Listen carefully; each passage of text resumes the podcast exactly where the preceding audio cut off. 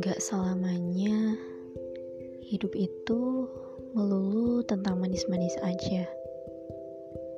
Kadang hidup itu seperti jeruk. Pernah sesekali manis, kadang juga asem. Kita nggak suka. Tapi bedanya kalau jeruk